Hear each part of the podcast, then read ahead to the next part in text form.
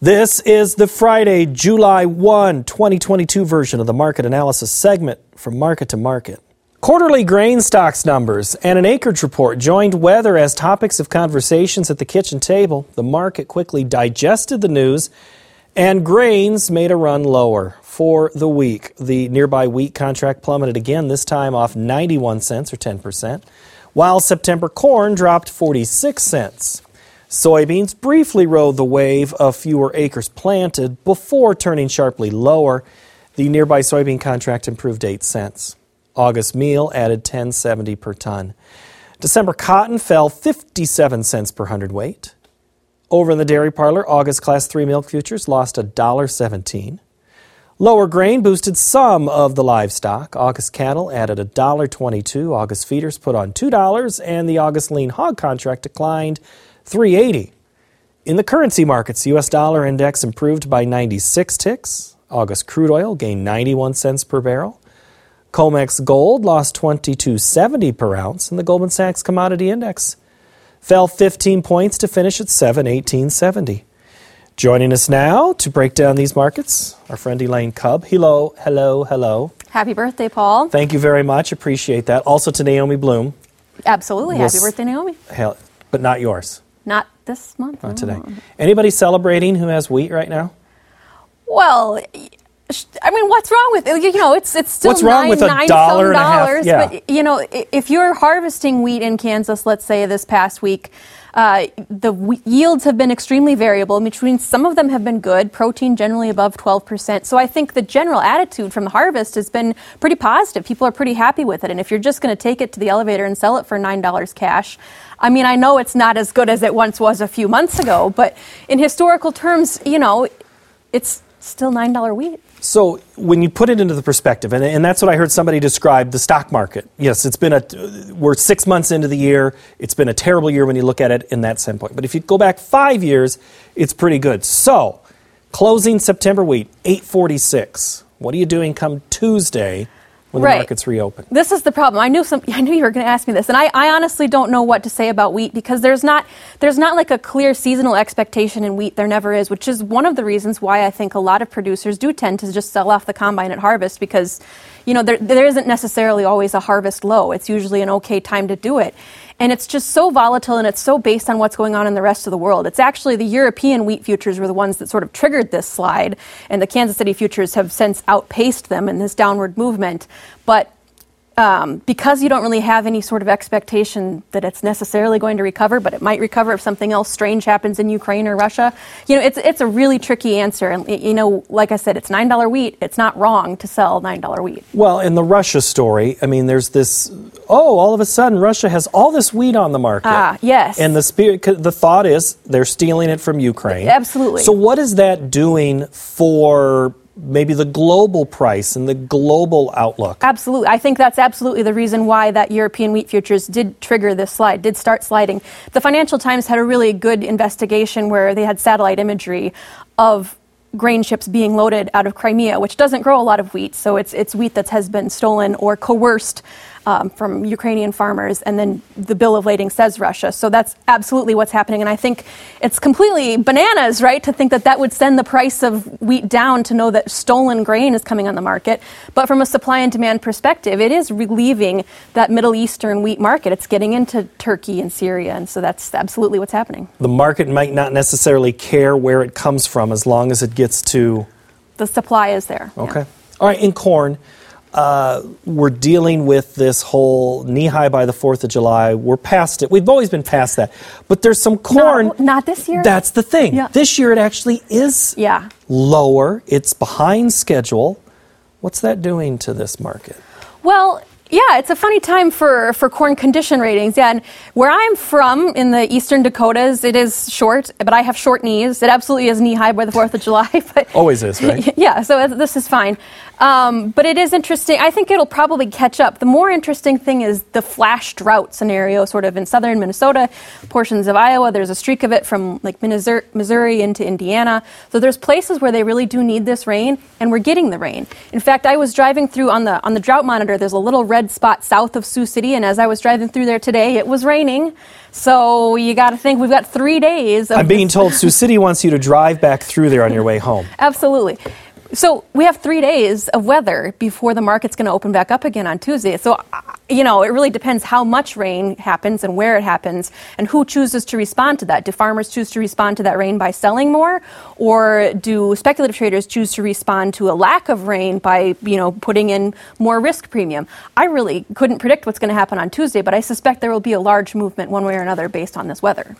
But that was also a, a, school of thought going to the whole people are selling, maybe it's the speculators, maybe it's not, ahead of that, such a long, vital, volatile window. Yeah. And that's maybe most of this or do you think this is when are we oh, going to yeah. sort that out? Yeah, this is the time of year. Absolutely. This is not a coincidence that we're having a big market movement at this time of year. I looked back, you remember 2012, 10 years ago, this is when we had that big vertical run up because this is when the market looks around, can really make a confident prediction about yields because it is knee high. I mean, it's at a, a, growth stage where you can be pretty confident about how yields might eventually turn out in a normal year. So, this is absolutely, it happened in 2008, 2011. This is very much the time of year when the market sort of gets an overall feeling for what the crop is going to do and trades correspondingly. The market's saying prove it. And finally, yeah. maybe the weather is proving yeah. that it's yeah. that way. All right, soybeans, because that's also the same story, similar in beans. However, less acreage. Yeah. There was thought that we were going to have less acres, but not this much. But there's a caveat it's like the USDA got an extension on its term paper. Yeah. Right? Very much so. They're, the, they put out a number which is an ostensibly bullish number, saying we only have 88 million acres of soybeans planted instead of 90 million acres. So if nothing else changes and you took those millions of acres off, you, there goes your 280 million bushels of ending stocks. Ending stocks would effectively go to zero. I mean, that's not what's going to happen. But you're absolutely right, is that these 88 million acres that they put out in the June acreage report is an asterisk, right? Because at the time when that survey was done in mid June, there were still soybeans being planted in North Dakota. And they have acknowledged that. And they sort of tried to build that into that number, but they do very much expect to put out a revised number in August. So, you know, eventually the supply and demand tables will reflect reality. But for now, the markets, I don't know, just either ignored the number or were reacting to other things, including the weather. Okay, so behind the scenes here, this is the market analysis segment. We're going to do a Market Plus. It's separate, it's a podcast, it's on video. We have a bunch of questions that will dive in more to what Elaine is saying. But we also ask for social media questions. And right now, let's go to the one, let's go with Russ and Postville. Basis question gets our attention for Elaine. If so much grain is still on the farm, why are basis levels so high? Yeah, that was another really interesting part from the reports this week. Is the on-farm stocks of corn specifically uh, was 22%, which is higher than usual, higher than last year, higher than, than most years, which is very clever, right? I mean, I think farmers knew going into this year that we, you know, relatively short supply or short stocks to use ratio, and so they had a feeling that there would be a summer run up and a tight supply for or tight market for corn this summer, and holding on to some of it. Great move, but he, um, he's absolutely right to point out that basis is variable. Again, I'll use the word variable because it really depends on where you are. In Iowa, you know, actually Eddyville is like 35 over, so you've got $8 corn opportunities to sell in Iowa, but it is all really dependent upon transportation costs. That's that's the the textbook thing about basis, right? It's a reflection of local supply and demand and transportation costs. So if you're in the Dakotas, where you've got to put a lot of rail freight on that, you could have a dollar under basis. If you're down in the panhandle of Texas, where you're screaming for grain and there's a drought, basis could be a dollar over. So there's just a very, very wide range of cash prices for corn specifically right now. Could be 640 to 840. Could, depends on where you are. I don't know if it's, I think it's you that said this, but really all basis is local. Yes. It's like the old saying, all, all politics is local, but, and, and that matters. And so everybody's story is different. And w- when fuel prices are like this, it makes it makes everybody's uh, situation so wildly different. It will drive down the prices for at the farm gate for people who have to put a lot of freight to get it to a market, and drive up the prices for the end users. So it's nothing good happens when you have diesel at six dollars or whatever. Let's go back to Texas, cattle country. Um, this is a story that continues to see higher numbers of cattle getting processed. Is that's what is that's what? Why is that not reflecting in a up market? This week? Well, you know, the, actually the cash market was was steady to a dollar lower, like a dollar thirty-eight. So the cash market held up better than the futures market did. Um, you're absolutely right to point out that there's kind of a bearish feel for the live cattle and for the beef sort of wholesale prices themselves going into July, going into um, midsummer. There's sort of a sense that they will be a little bit oversupplied because the packers were so had such a strong appetite in June. So, yeah, I mean, I think there's some headwinds there for the live cattle market, but feeder cattle, my goodness. What's going on in feeder cattle? My goodness. So there were some hot, hot sales this past week. Bassett, Nebraska had six weight calves at like 229, and that wasn't just a fluke. There were multiple lots that sold there. Mitchell, South Dakota, 210, I want to say. So even though, like, overall, and this isn't a, a really strong time of year to see lots of numbers, but when you got a room full of bidders that really wanted to put these animals on feed, despite the prices of feed, they can really get in there and bid up those calves. So uh, that was exciting. That was a really exciting thing to see for feeder cattle. So, what does that say long term? Because there have been people sitting in this chair for the last two months that saw the summer as an improved time. Then that timetable got moved up.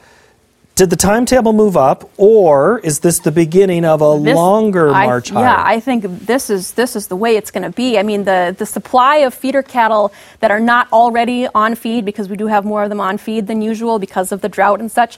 So the supply that are out there to be bought yet that aren't already on feed is down something like three percent. This will continue to be the case for the foreseeable future because our breeding herd is, of course, diminished by this drought. In the hog market, though, down yeah. this week is that uh, you know pigs the pigs and hog report yeah. was not viewed the most positive no the problem with the, the, yeah the hogs and pigs everything the breeding herd the whole herd the market herd everything was down about 1% but particularly when you looked into the fall and winter time frame the october and december contracts the market seemed to be saying down 1% is not down enough, that there's a, this expectation of oversupply uh, going into there. I suppose because China is not buying as, as much as they were, rebuilding their own herd. And so the market is trying to keep up with that expectation, but just not fast enough.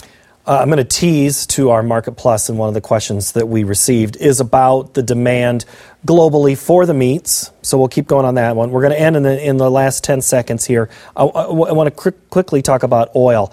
That's still hovering above 100. Is that going to stay in this area? Sure. I mean, the oil is one thing. It's the refined products that are the killer for agricultural producers and for consumers just driving on their summer vacations. I mean, this is the trouble, is, this the, is the, the refinery capacity. The refinery capacity. We'll put a pin and keep going. Thank you, Elaine. Thanks, Paul. It was a long question. It's all on me. That's going to do it for this installment of Market to Market. We'll talk more in Market Plus, so join us there. Find that on our website of markettomarket.org. And all of these resources, as a reminder, are free. Now, here's this week's assignment. We want to hear from you. Send us a photo of you in your field. It may not be knee or head high by the 4th of July. Email that to us at markettomarket at iowapbs.org. Next week, we check back in with two producers on their crop's progress. Thank you so very much for watching. Have a great week.